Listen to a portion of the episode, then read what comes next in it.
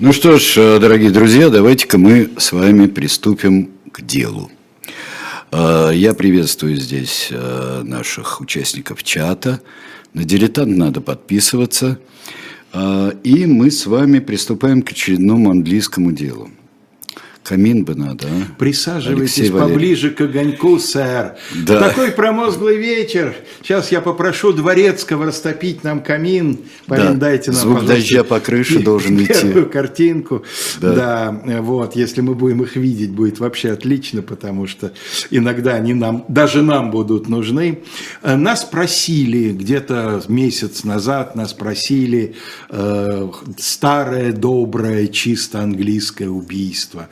И вот не, сегодня... не, не про рождение кроликов. Нет, не про рождение кроликов, которые вот уж что просили, просили, а зашло, в общем, очень посредственно да. по, по просмотрам. И вот сегодня мы сядем у камина. Конечно, не помешал бы в такой вечер графинчик хорошего старого порта, но да. боюсь, что наши референты... Трубка, это, да, это Кат, все правильно, трубка. Да, не умеют. Да, Кофе да. умеют, а вот порту пока не умеют. Да, трубка дома. Да. И будем смотреть старый альбом с фотографиями. У нас их сегодня много. Вокруг этого, собственно, все и будет у нас строиться. И, как обычно, в тех случаях, когда вот у нас эм, какая-то, так сказать, заграница примешана, нам нужно определиться с тем, где все это происходит географически. Полин, дайте нам, пожалуйста, карту. Это прямо вот строго-строго граница Англии и Уэльса. Угу. Это Южный Уэльс, вот маленький, ну, мы скажем по-русски... Старый Южный Уэльс. Старый Южный Уэльс, да. Новый в Австралии. Да, да, нет, старый, традиционный, я бы сказал, глубоко традиционный э, Южный Уэльс. Это, эм, ну, мы по-русски обычно переводим «городок», но при том, что в те времена, когда, о которых пойдет речь, в нем примерно 1800 жителей, ну, город. ну ну, как таун, да, таун это что это, город, городок, я буду ну, говорить городок, городок да. Э, вот, который называется Hey on Wye. Э, речка Уай, соответственно, Хей, как пишется по-английски, сена. Я думаю, что, скорее всего, когда-то там, видимо, были заливные луга вот при этой самой речке и, значит, э, знаменитые покосы. Потом возник давно, уже в 13 веке там был замок. Сейчас Хей он Уай оказывается абсолютно знаменит в Великобритании среди местных библиофилов. При том, что городок по-прежнему крошечный, в нем более 30 преимущественно антикварных книжных магазинов букинистических. И туда приезжают люди? Да, там есть целый фестиваль ежегодный. Дело в том, что какой-то человек в 70-е годы 20 века придумал маркетинговый, маркетинг, маркетинговый ход. Спасибо всем. Значит, он провозгласил, ну, в шутку, естественно, независимое королевство книга торговцев. Так. Вот в этом городке. Они начали там всячески, естественно, так сказать, развлекаться по этому поводу. Провозгласил себя его правителем, там, так сказать. И они из этого сделали такой вот туристическо-букинистический проект, который, насколько я прочитал, до сих пор замечательно себя чувствует. Я встретил не в одном, а в нескольких местах выражения Мекка британского книжного э, бизнеса. Ну, это будет сильно уже после тех событий, Но это обязательно. Это, ты знаешь, вот когда вот убийство в Мидсомере, вот это мой любимый mm-hmm. тоже сериал, бесчисленное количество сезонов, а, там обязательно вот это характерная какая-нибудь особенность городка небольшого. И обязательно там какой-нибудь фестиваль Конечно. есть. Вот здесь, значит, Ой, надо бы туда. Вот. Э, Причем, чем отличается Великобритания от Соединенных Штатов? В Соединенных Штатах в каждом маленьком городке есть осенний фестиваль тыкв, да? а в Великобритании в каждом городке свой фестиваль чего-нибудь.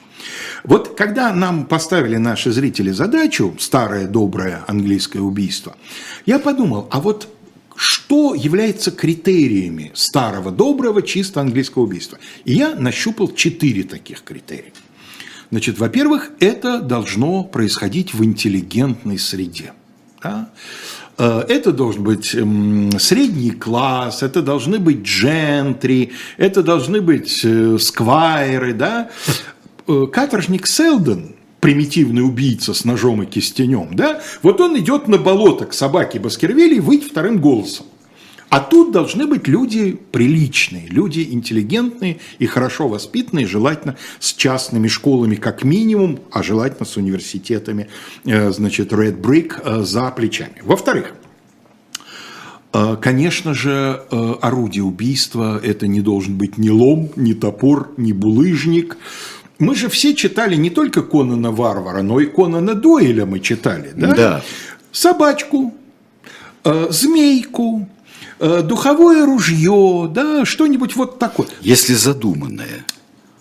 В крайнем случае яд. Вот если нет времени дрессировать собачку, пропихивать змейку, изобретать духовое ружье, в крайнем случае яд, но это, по крайней мере, чисто культурно и, в общем-то, благородно. Да?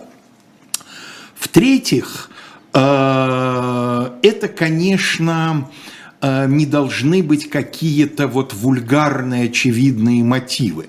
То есть, да, пожалуйста, наследство, естественно, наследство, но каким образом, да, доказав, mm-hmm. что ты тоже Баскервиль, Ватсон, изучая если, фамильные а портреты. если ревность, например, к чему-то успеху, то это должно быть как-то укореняться, куда-то уходить а, корнями, я не знаю, вот куда, вот здесь. То есть, чтобы ни о каком аффекте речь даже идти не могла, это должно быть выношено, продумано.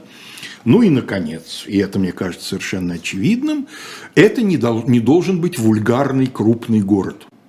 Вот когда Криппина, о котором мы не так давно делали передачу, присяжные осудили на виселице, я уверен, что главным мотивом для них было это то, что он устроил все это в Лондоне.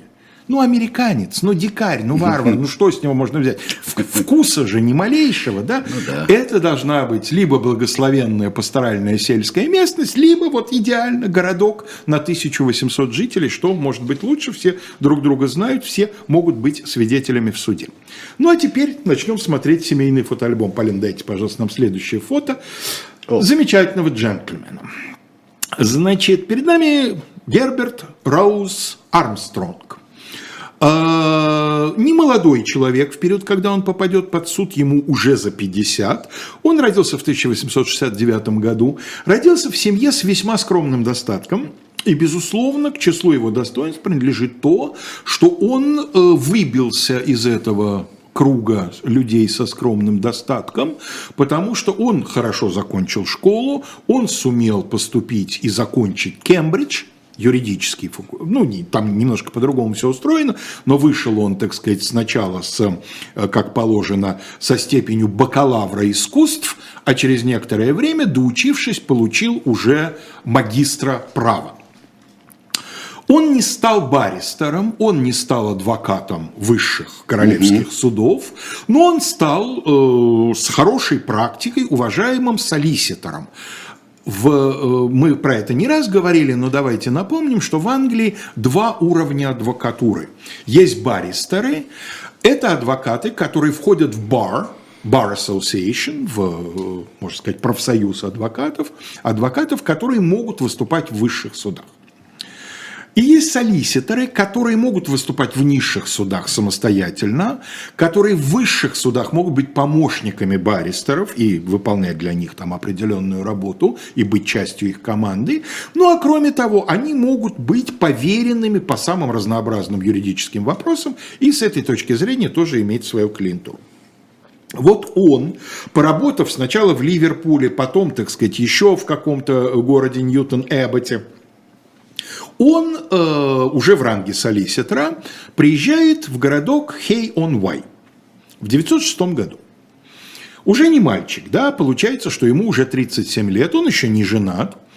В этом городке на тот момент был один старенький адвокат, солиситор. Вот он, собственно, все нужды округи по юридической части обслуживал. А, Армстронг туда приехал и по несчастливому для старенького адвоката стечению обстоятельств, через несколько месяцев старенький адвокат, а заодно и жена его старенькая адвокатша, умерли. Потом никто в это дело не полез по, так сказать, причине истечения всех возможных сроков давности, но с учетом дальнейшего развития событий, как говорится, осадочек остался. Хотя, разумеется, совершенно недоказуемо. Через год наш герой встречает некую значит, женщину из э, соседнего городка, женится на ней, и у них так сказать, э, Полин, дайте нам, пожалуйста, следующую фотографию. В каждом семейном альбоме должно быть свадебное фото. Вот, соответственно, э, молодые счастливые э, супруги. Он очень маленького роста, но при этом, как отмечали все, кто имел возможность его описать, что называется, с натуры, очень хорошо сложен, в очень хорошей физической форме, прекрасно ездил верхом. Ну, она, видимо, достаточно высокая женщина, судя по тому, что на фотографии она с ним практически вровень. Ну, чтобы рассмотреть ее черты лица получше, следующая фотография нам дает возможность это сделать, но это она уже в более зрелом возрасте, это она уже, так сказать, не просто жена, но и мать эм, детей. Судя по всему, они были людьми очень разных. Ее зовут э, Кэтрин, Катарина. Угу. Значит, э, они, видимо, были людьми очень разного темперамента, потому что его описывали как человека ровного, спокойного, уравновешенного, неизменно дружелюбного, трудолюбивого. Ну, то есть, в общем, вот каким должен быть провинциальный адвокат. Да?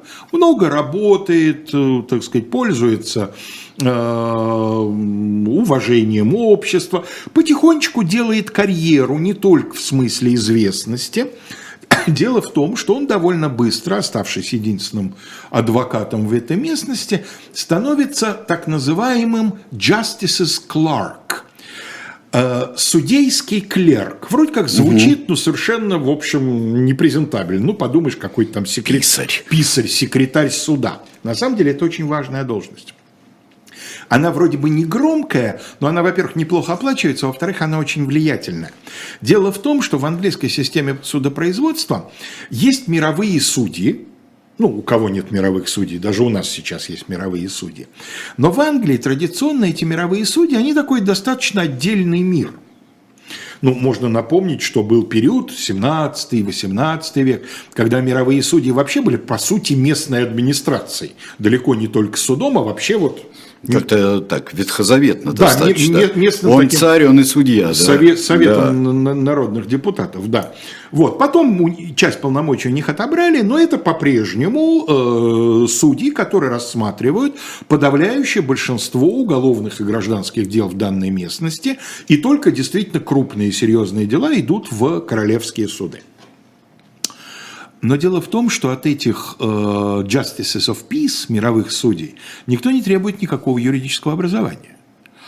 Э, традиционно это местные джентри, вот эти джентльмены сельские. Кстати, если я ничего не путаю, по-моему, у Конан Дойля упоминается, что сэр Чарльз Баскервиль был в том числе и мировым судьей в своей округе. Угу. Вполне может быть, для этого не нужно не только университета, но даже они свое образование, будучи джентльменами и будучи людьми ответственными, они его пополняют самостоятельно.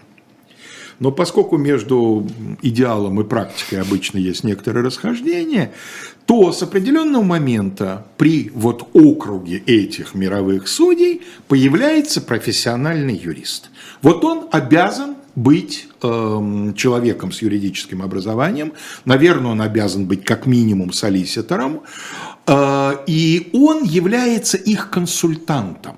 Угу. То есть помимо того, что он действительно руководит канцелярией, там рассылает повестки, судебные решения и так далее, но не он, конечно, а его подчиненные действительно писаря, он на всех судебных процессах сидит, перед столом суда, и в случае чего он дает справки и заключения по вопросам права. Угу. То есть, если в основном это опыт, здравый смысл, это такие дела, где это да. нужно. Но если возможно а вот ли с точки зрения говорит, да, закона, закон?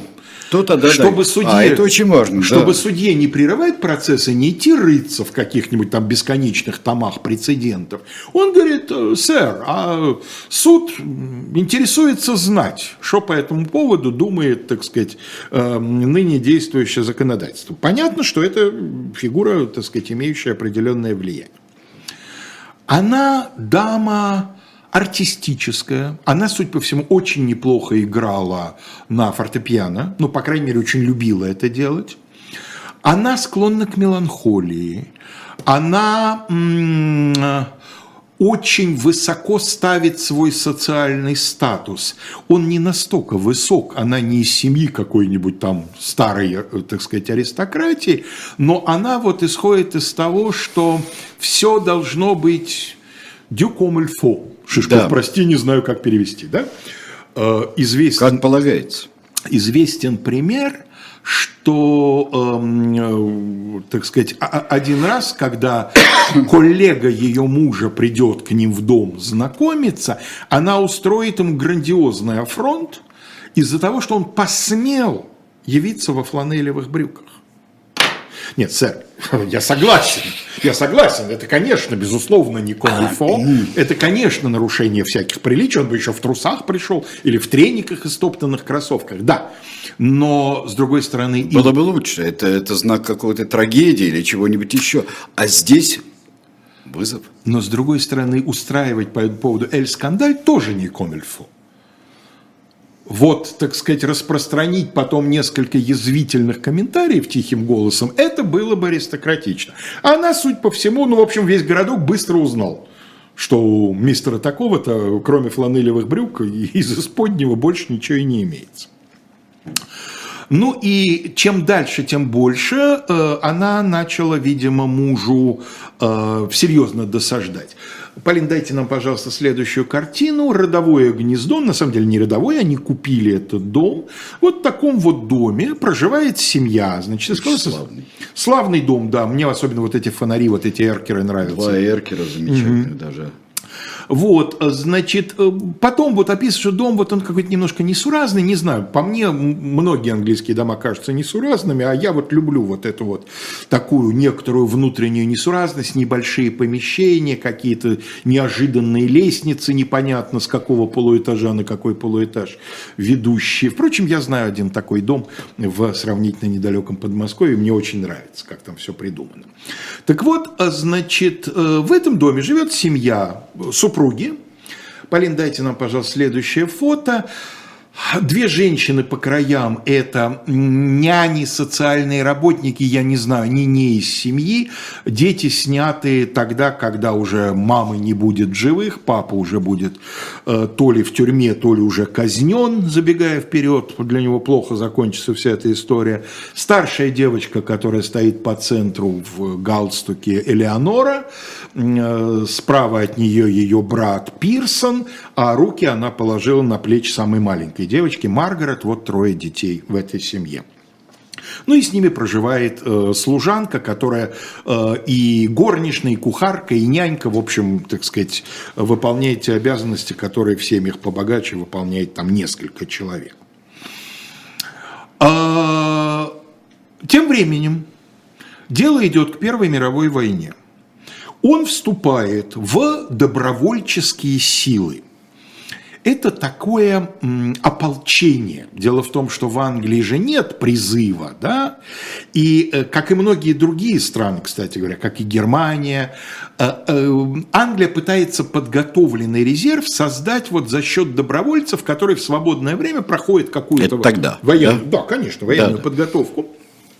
Вот он вступает в эти добровольческие силы, их там сливают, разливают. Ну, в общем, он проходит некую подготовку, становится капитаном вот этого добровольческого корпуса. И когда начинается Первая мировая война, он уходит на войну, но, правда, не очень далеко. Э, уходит он эм, в Южную Англию, то есть, насколько я понимаю, на континент он не переправляется. Служит он в саперных частях, корпус инженеров так называемых, служит он, суть по всему, по своей юридической части, то есть он какой-то там военный юрист, но с войны он возвращается в мундире майора. И это в городке вызывает к нему дополнительный прилив э, уважения, и отныне к нему все обращаются не мистер Армстронг, а major. Да, конечно. Это и э, надо сказать, что это очень серьезно вообще. Майор. И майор, э, и э, то, что он майор военного времени, и вот в этих вещах, и там, конечно, выбивало всех страшно, но это все равно, это очень серьезно. В общем, что называется, живи и радуйся. И тут 19 год, И здоровье супруги начинает заметно ухудшаться. Все чаще и чаще у нее случаются какие-то срывы, истерики, она жалуется на то, что у нее здесь болит, здесь болит. И местный доктор, Томас Хинкс, которому предстоит сыграть немалую роль в этом деле. Полин, дайте, пожалуйста, следующее фото. Единственное фото доктора, которое я нашел, он уже идет давать показания в суде. Да, такое вот фото. По-моему, очень похож на классическое изображение Джона Уотсона. Это такой достаточно коренастый мужчина с военными усами в котелке. Вот этот дом, доктор Томас Хинкс, э, значит, ее как следует осматривает – и диагностирует э, воспаление нервов плеча. Начинает ее лечить, ей вроде становится легче, но проходит год, и вдруг у нее начинается вот совсем, что называется, э, разлад со здоровьем. И в августе 2020 года, это важно, не только что 2020 год, но и что август, она, эм, значит, э, находится в таком состоянии, что Хинкс рекомендует положить ее в клинику. Ее отправляют Полин, дайте, пожалуйста, нам следующую картинку. Вот такая вот достаточно дорогая частная клиника Барнвуд со специализацией на нервных болезнях, хотя лечат там и от болезней обычных тоже. Это недалеко от Глостера. Что у нее при поступлении? А, непонятно по каким причинам постоянно повышенная температура, рвота, шумы в сердце, высокая концентрация белка в моче, частичный паралич рук и ног и бред временами. То есть она просто в очень плохом состоянии, в комплексно плохом. Ее оставляют в этой самой э, клинике, несколько месяцев она там находится, муж к ней регулярно приезжает, производит на всех впечатление, так сказать, внимательного, заботливого мужа. Она очень беспокоится, как там дети, просит, выпишите меня, пожалуйста, побыстрее, мне уже лучше. В общем, в конечном итоге врачи действительно наблюдают у нее заметное улучшение и выписывают ее домой. Соответственно, в январе 2021 года она после четырех месяцев в клинике возвращается домой. И очень быстро после возвращения из клиники ее состояние ухудшается опять. Ухудшается до такой степени, что буквально через несколько дней она умирает. Доктор Хинц ее осматривает, ну, то есть он, э, значит, констатирует в конечном итоге, э, что она умерла от гастрита,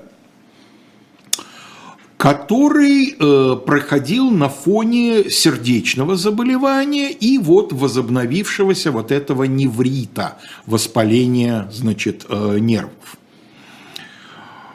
При этом, опять-таки, вот эти дни, когда ей плохо, э, соседи фиксируют, что муж безупречен, он с ней проводит много времени, он ей там книжки читает, когда она лежит в постели, он из офиса уходит пораньше, чтобы подольше с ней побыть и так далее, и так далее, и так далее.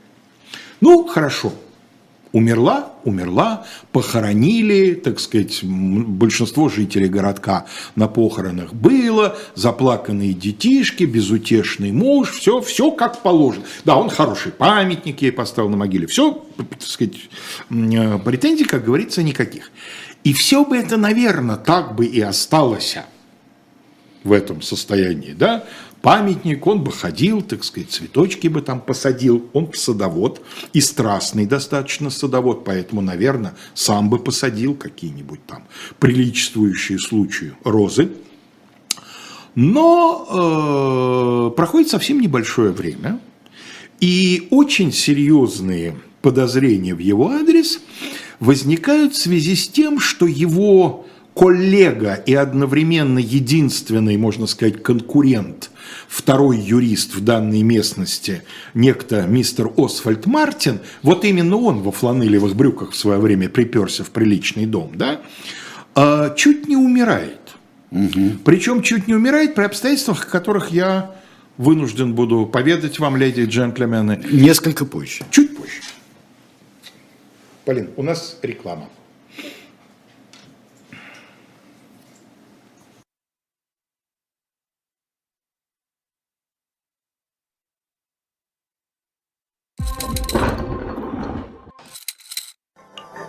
Живой гвоздь остается в Москве и ежедневно освещает для вас новостную повестку. Мы собираем для вас самые яркие мнения политологов, экономистов и деятелей искусства, чтобы вы всегда могли увидеть ситуацию в мире с разных сторон. Поддержите нас в это непростое время, чтобы мы могли развиваться и дальше. Как это сделать? Переходите по ссылке под трансляцией или воспользуйтесь QR-кодом, чтобы оставить свой донат. Это значительно либористичнее, чем у либористов, либеральнее, чем у либералов, коммунистичнее, чем у коммунистов. То есть я не знаю, сколько людей выехало, но я знаю, сколько они вывезли. Вообще это очень неприятно смотреть. Через 200 лет все будет то же самое, а через год может все поменяться. Это цифра, на которую не сбалансировать бюджет не удавалось, в общем, пока еще никому. В этой статье нет ничего страшного, кроме того, что это все вранье. Я понимаю, что красивая молодая девушка стесняется читать, что прямо написано в вопросе. Я даже тоже стесняюсь читать, что там написано, но я перескажу подробнее. Каждую неделю мы будем выходить в эфир 20 часов по Москве, 18 часов по Лондону.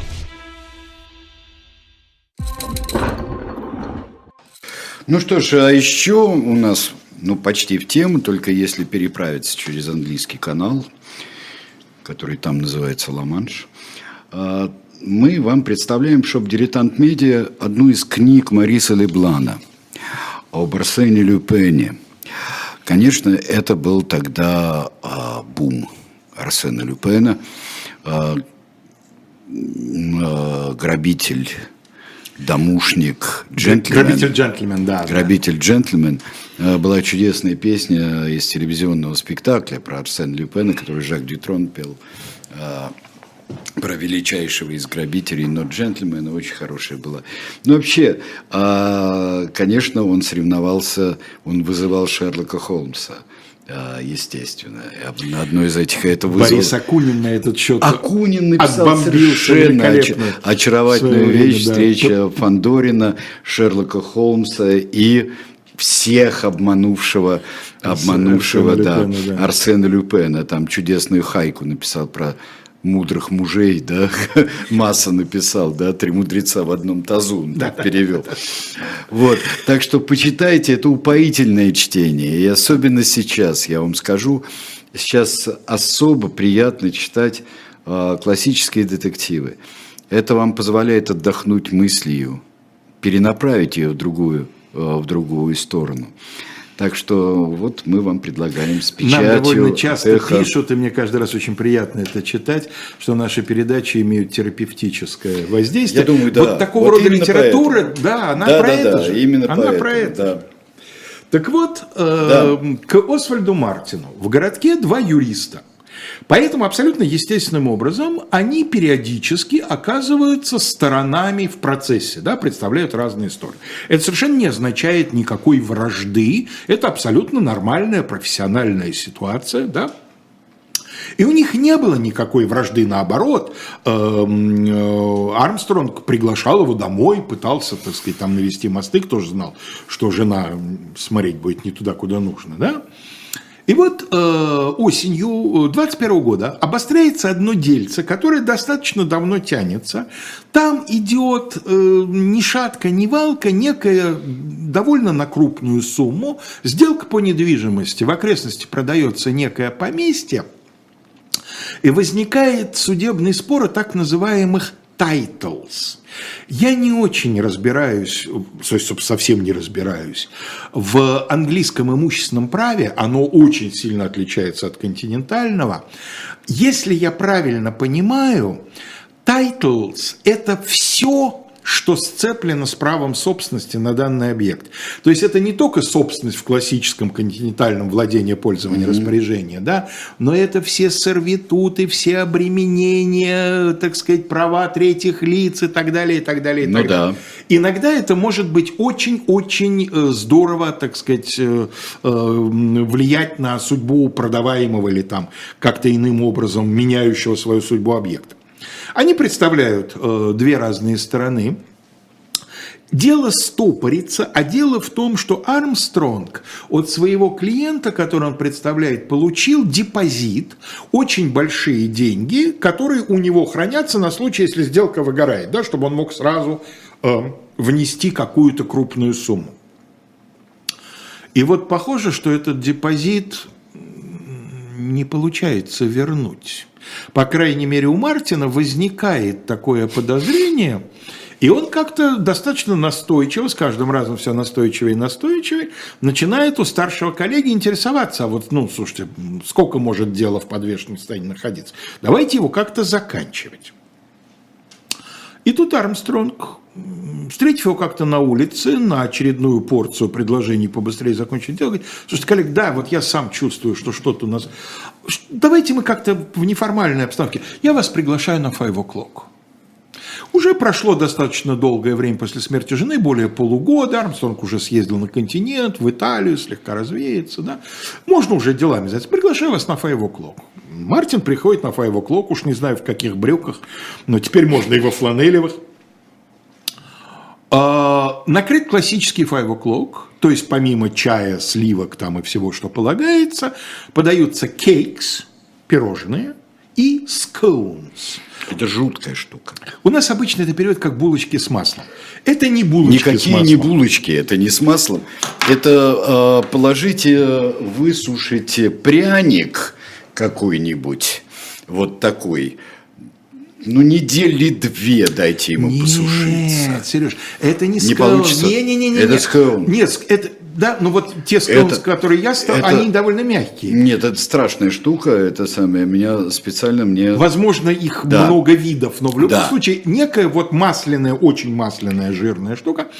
Э, И в какой-то момент, видя, что гость ничего не ест, а только чай, значит, переводит, эм, э, Армстронг ему своей рукой протягивает вот эту скаун и говорит «excuse fingers», простите, что я руками. То есть прямо Да-да. в такой ситуации трудно не взять, это будет уже да, слишком бросаться в глаза. Тот съедает эту плюшку, как сказал бы наш друг и коллега Калой Хильгов, он любит это слово, я тоже люблю. И придя домой, очень себя плохо чувствует. Вот прямо сразу, очень плохо. А надо сказать, что тесть его местный аптекарь. И они то ли живут в одном доме, то ли тесть прибегает на крики, значит, дочери к своему любимому зятю. И он говорит, ты где был? Где ты, говоришь, ты был? Ты у Армстронга был, а что ты там делал? Ты там булочку съел? Знаешь, говорит, что-то мне это все не нравится, потому что симптомы твои мне как-то очень машут на симптомы отравления мышьяком. А Армстронг у меня недавно этого мышьяка сильно много прикупил. Ну, то есть как недавно? В несколько приемов в течение последних... во все. В течение последних нескольких, значит, там лет. Короче, он мой top consumer, лучший покупатель по части триоксида мышьяка. А, Одним словом, Мартин как-то выкарабкивается, а тем временем они начинают э, припоминать э, вся- всякое былое и вспоминают, что несколько недель назад, еще до того, как, значит, э, Освальда Мартина позвали чай пить, откуда-то в дом пришла коробка конфет. То есть не откуда-то, а каким-то образом к какому-то празднику от Армстронга пришла коробка конфет, шоколадных с начинкой. И как никто особенно их не ел, кроме невестки эм, миссис Мартин. Насколько я понимаю, это была жена ее брата, которая приехала погостить. А вы же знаете этих родственников, которые приезжают погостить, они жрут все, до чего дотянутся. Как съедят, так и уедут, да. Вот. И она съела несколько конфет и тоже побаливала. После нее эти конфеты никто не ел, и их еще осталось в коробке. Взяли лупу, у аптекаря была, у юриста не знаю, у аптекаря точно была. Взяли лупу и на основании каждой конфеты обнаружили проколы небольшие. Если не искать, не заметишь. Ну вот как шприцем сделаны. Аптекарь говорит, вы как хотите, а я это все, ну-ка, сынок, сходи-ка по-маленькому в баночку, напихаем туда конфет и все это отправим куды следует. Отправили куды следует, и из куды следует приехала целая команда, потому что сказала, что и в конфетах, и в моче пациента мышьяк есть в хороших количествах. Так сказать, выпаривать можно, что называется. Откуда? В общем, одним словом, собрав положенный материал, компетентные органы сначала пришли к Армстронгу с подозрением, пока не с, не с обвинением, а с подозрением в умысле на отравление Освальда Мартина. Ну да, мышьяк. Вы, вы покупали мышьяк? Да, я покупал мышьяк. Потом при обыске в общем э, количестве мышьяка найдут четверть фунта. 110 грамм примерно. Э, ну, не чистого мышьяка, а триоксида мышьяка. Я уж не знаю, сколько там чистого мышьяка, но просто для справки о количествах. Смертельная доза для обычного взрослого человека – 2 десятых грамма чистого мышьяка. То есть 110 граммов, пусть даже трижды триоксида, да, это много мышьяка. Э, значит, сэр, а вам на что столько? Вот я говорю, чисто английское убийство, интеллигентные люди, да? Какой-нибудь лавочник начал бы мычать, что крысы там одолели. Да, да, да простое, тупое, да. Что говорит наш герой? Вы не поверите. Он говорит, я при помощи мышьяка борюсь с одуванчиками. Газон. Да, все заросло. Газон. Да. Что бы сделало обычное следствие в какой-нибудь любой другой стране, ежели бы ему начали пытаться скормить тюльку про борьбу, значит, э, пакетом мышьяка с одуванчиками на газоне. Следствие сказало бы, издевается, падла, и законопатило бы его в СИЗО в нехорошую камеру на полгодика для, значит, прояснения ума. Что сделало английское следствие? Английское следствие напрягло английскую сельскую полицию и отправило ее считать одуванчики на газоне у подозреваемого. Английская полиция, встав на четвереньки, 4 акра газон, полтора гектара. Английская полиция пропахала полтора гектара газона и представила рапорт, что имеется одуванчиков 20 растений. Следствие пришло к Армстронгу и говорит, сэр, мы у вас мышьяку нашли, в том числе в кармане. У него один из пакетиков, вот эти сашетс, да, ну, облаток, да, с да, мышьяком. Да, да. Один нашли прямо в кармане, вот, в котором его арестовывали, в пиджаке. У вас нашли мышьяка достаточно для того, чтобы три раза отравить кавалерийский эскадрон, причем вместе с лошадьми. А у вас всего 20 одуванчиков на газоне. Как, собственно, э, что вы скажете, почему такое несоответствие масштаба проблемы? Ну, типа, я не хотел дать мерзавцам ни одного шанса. Оказывается, действительно, я никогда этого не знал. Я сначала в русском интернете по-русски забил борьба с одуванчиками при помощи мышьяка. Вообще ничего, пусто. У нас, видимо, э, одуванчики взрывают гранатой. В английском, да нет, в английском сегменте интернета, да, оказывается, соли мышьяка используются э, как пестициды широкого назначения, и гербициды, и инсектициды, и все прочее. То есть, видимо, действительно, как он, что он утверждал, он делает? Он под корень одуванчика Э, кладет вот пакетик с мышьяком, да, и постепенно мышьяк под воздействием почвенных вод, значит, растворяется, и клятый одуванчик погибает в страшном Как говорил случае. сэр Лоренс Оливье в роли нацистского преступника, а это безопасно? Эм, ну, в общем, как показало конкретное данное дело, нет. Дело в том, что пока значит, полиция считала одуванчики, Э, вскрыли, произвели эксгумацию могилы миссис Армстронг и нашли в ней очень много мышьяка. Просто вот очень много. Это при том, что прошло полгода уже. Мышьяк постепенно, естественно, из останков вымывается, вымывается в почву окрестную. С этим в истории токсикологии множество всего связано. А вот мышьяк попал в тело из почвы, нет наоборот. Эм, мышьяк в почву попал из тела. На этот счет у Торвальда в 100, в 100 годах криминалистики все это описано. Полин, дайте нам, пожалуйста, следующую картинку. Lady and gentlemen, here comes Sir Bernard Spilsbury. Мы не раз уже показывали фотографию Бернарда Спилсбери. Здесь он еще не сэр, на этой фотографии, и в нашем процессе он еще не сэр, но до сэра от процесса до сэра всего несколько месяцев. В начале 23 года он станет, наконец, рыцарем исключительно за свою безупречную, напряженную службу одним из главных патологоанатомов и судебных медиков его Величества Короля Георга. Значит, э, Спилсбери э, производит э, анализ останков, анализ почвы, кладбища, в общем, анализ всего, до чего Спилсбери дотягивается, и говорит, значит так, судя по тому, сколько осталось более чем через полгода в останках, она получила абсолютно смертельную дозу, причем получала ее не постепенно, а получила ее вот, что называется, одним кусочком, и в таком, с таким количеством никак не больше суток она могла прожить. То есть вот последние сутки своей жизни она была отравлена, сразу смертельно.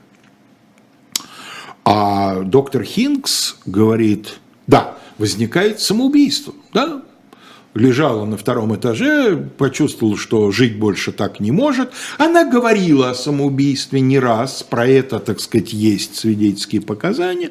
Вот она решила, наконец, свести счеты с жизнью, вот она болела, вот она страдала. Да, говорит доктор Хинкс, но нет – Дело в том, что я наблюдал по нескольку раз в день в ее последние дни. Она была практически парализована. Она не могла спуститься со второго этажа на первый, потом подняться обратно на второй. Ну, не могла.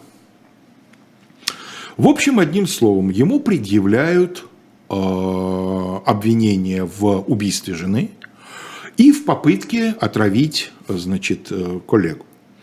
С коллегой, кстати говоря, я забыл сказать, что когда коллега оклемался, но еще до того, как Армстронга взяла полиция, он буквально, Армстронг изводил Мартина, ну приходите ко мне еще чай пить, ну приходите, ну вот давайте мы уже закончим с этим делом, приходите ко мне на чай. Прям луговой как Прямо вот. А, значит, э, дело передается королевскому судье, судье, судье высших судов, Чарльзу Джону Дарлингу. Дайте, пожалуйста, нам, Полин, картинку. Слева его шаржевое, как мне кажется, изображение судебным художником. Справа, собственно, фотография этого человека. Фамилия Дарлинг, Дарлинг, дорогой, да, mm-hmm. ему подходит, он маленький-маленький, такой миниатюрный-миниатюрный человек высокопрофессиональный юрист э, с очень серьезной репутацией, человек, мне кажется, что в левом шарже это видно, человек очень саркастичный, э, такой вот образцовый пример такого мрачноватого, так сказать, британского остроумия, которое иногда, по мнению некоторых комментаторов, неуместно он пользовался и в процессе тоже. Ну, к примеру, он, значит, при, сме... при очередной смене правительства, в 20-е годы они там менялись регулярно, при очередной смене правительства э, его прочили на место временного лорда-судьи какого-то там. Причем было понятно, что это ненадолго, но вот тем не менее почетно. И он очень интриговал, чтобы добиться этого назначения, но в последний момент назначили другого судью. Он сказал, ну понятно, я недостаточно стар для этой должности, мне всего 71, а вот тому-то 78, да, вот такой вот человек. Защищал Полин, следующий двойной портрет, защищал его знаменитый адвокат Генри Кертис Беннет. Э, чтобы вы понимали, так сказать, каких клиентов в свое время имел э, сэр Генри, э, Мата Хари, например, была среди его подзащитных. Да. Ну, не очень удачный адвокат, я бы сказал, да, да если Мата Хари. Да, но с другой стороны, это, так сказать, процесс-то Эм, такой, что называется, предрешенный, насколько я понимаю. Вот что интересно. Значит, и об этом очень много писали газеты. Дело в том, что э, за э, два года до этого, даже меньше, чем за два года, в другой области Великобритании было дело очень похожее. Юриста, адвоката, солиситора, некого Гарольда Гринвуда обвинили в том, что он отравил свою жену, э, стараясь это замаскировать под болезнь. Значит, действительно, жена э, начала, была болезненная в принципе, потом совсем-совсем захворала, потом умерла, местный доктор диагностировал, э, значит, смерть от сердечной недостаточности, и так бы оно тоже все бы и гавкнулось в никуда, но не выдержав положенных там месяцев траура, значит, Гарольд Гринвуд взял и женился на молоденькой.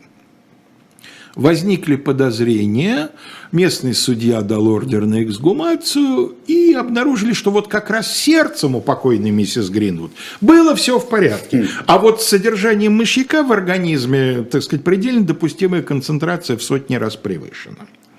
Ну, долго ли, коротко ли, отдали его болезного под суд. Когда к нему, кстати, пришли за согласием на эксгумацию, он сказал, да, конечно, как юрист, я аплодирую, давно пора, сам этого хочу. Но когда появились результаты, он так несколько с лица-то стал бледненький. И вот э, юрист, который его защищал, сумел добиться для него оправдательного вердикта, потому что когда перед присяжными поставили вопросы, Вопросы звучали так. Э, установлено ли, что миссис Гринвуд умерла от отравления мышьяком? Присяжные сказали, да, установлено. Установлено, нет, не так, вру. Ус, э, значит, установлено ли, что в организме миссис Гринвуд содержится, содержится да. значит, Мышьяк. количество мышьяка? Да, сказали присяжные, установлено. Установлено, а вот. что ли ли, что именно мышьяк был причиной вот. смерти? Нет, сказали присяжные, не установлено. Установлено ли, что именно Гарольд Гринвуд дал миссис Гринвуд мышьяк? Нет, сказали присяжные, не установлено. Свободен, сказал судья. Иди и больше не греши. А что при таком вердикте скажешь? И вот я сказал, что важны месяцы. Э, дело Гринвуда уже начато, но суда еще нет. Вот между этим – миссис Армстронг первый раз начинает себя плохо чувствовать, после чего оказывается в больничке. Похоже, что, прочитав в газете про действия коллеги, э, Армстронг сказал, черт, а что так можно было, да? А ведь это мысль. А когда получился оправдательный приговор, после этого миссис Армстронг вскоре окончательно умерла. Потому что муж, прочитав отчет в газете, сказал, ого, действительно, можно было. Взял мешок мышьяка. И надел ей на голову. Да, практически. Потому что там дикое количество. А мотив все-таки какой?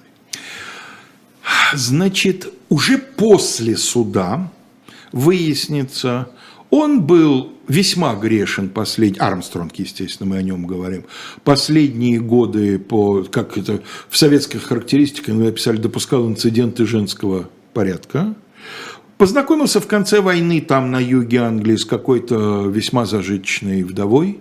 Между ним была нежная переписка, он ее навещал, когда ехал в Италию и обратно из Италии.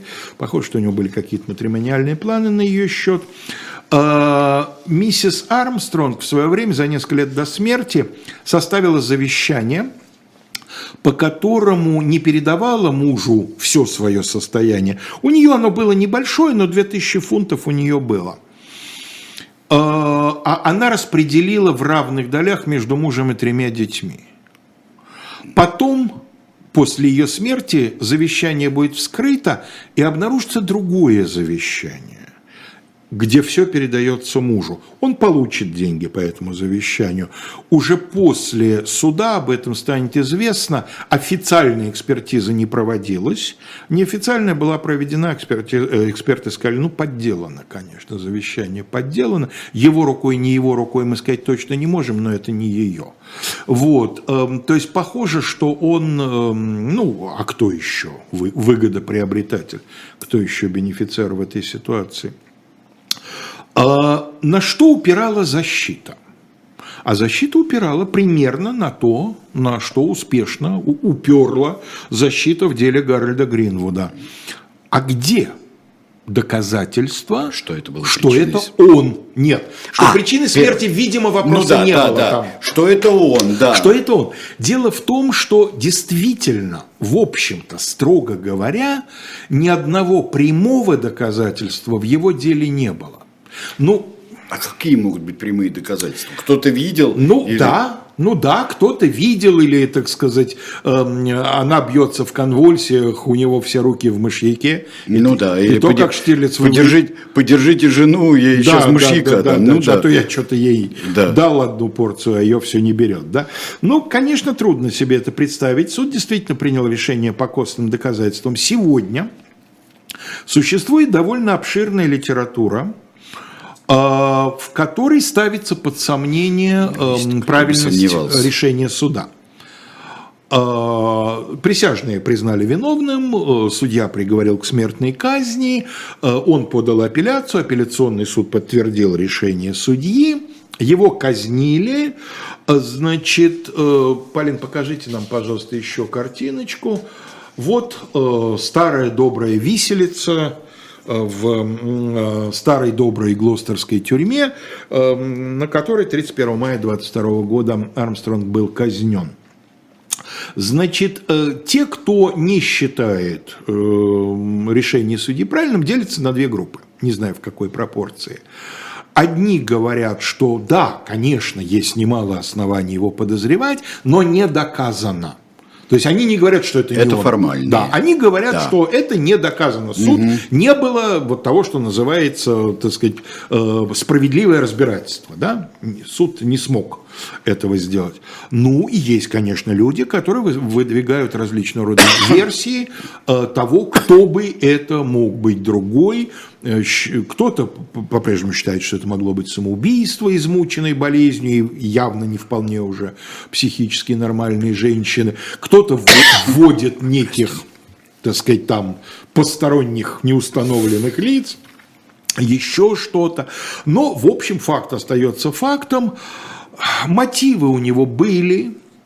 Ну и, конечно, самое главное, самая смертельная, так сказать, его ошибка, это то, чего не было в деле Гарольда Гринвуда.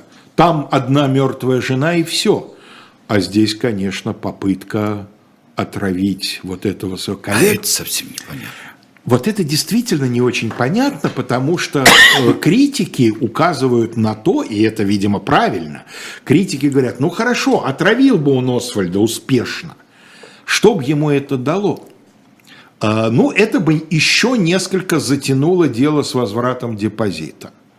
Но дело в том, что это не решило бы этого дела с возвратом депозита. Потому что понятно, что депозит клали явно через нотариуса, вполне вероятно при свидетелях.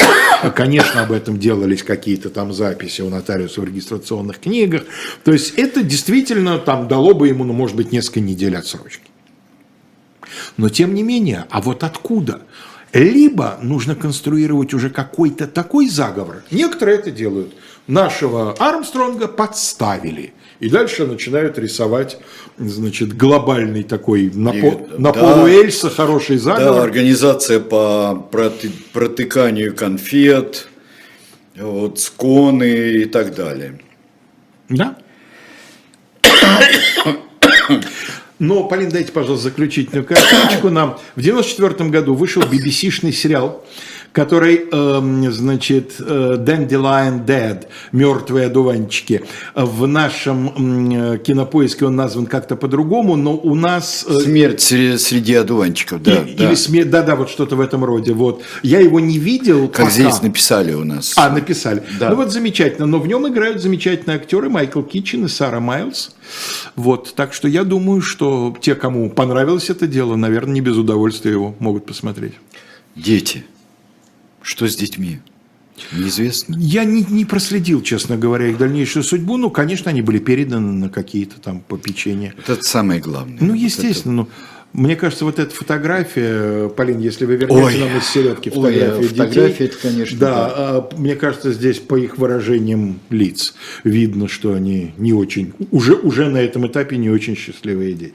это- Нет, ну здесь все какие-то зашуганные, напуганные, э, с чем это связано, неизвестно, но какие бы они счастливые и несчастные были, их все равно жаль. Вот при таких. Смерть в одуванчиках на кинопоиске. Юля из Минска пишет. Спасибо, Юля. Спасибо всем. Дорогие друзья, мы встречаемся по четвергам и разбираем разнообразнейшие дела. Сейчас что у нас будет? У нас будет 19 часов особое мнение на живом гвозде. Кирилл Мартынов И Маша Майерс ведет. Кирилл Мартынов, главный редактор «Новой газеты Европы». 21 час 5 минут «Пастуховские четверги». Владимир Пастухов и Алексей Венедиктов здесь. Ну и, конечно, Один с Дмитрием Быковым, плюс урок литературы через час. Галина Николаева. Галина Николаева, интересно послушать. Жатва, клятва и битва в пути. Да, да, да, послушайте, потому что это содержит много нюансов. Спасибо. Всего доброго.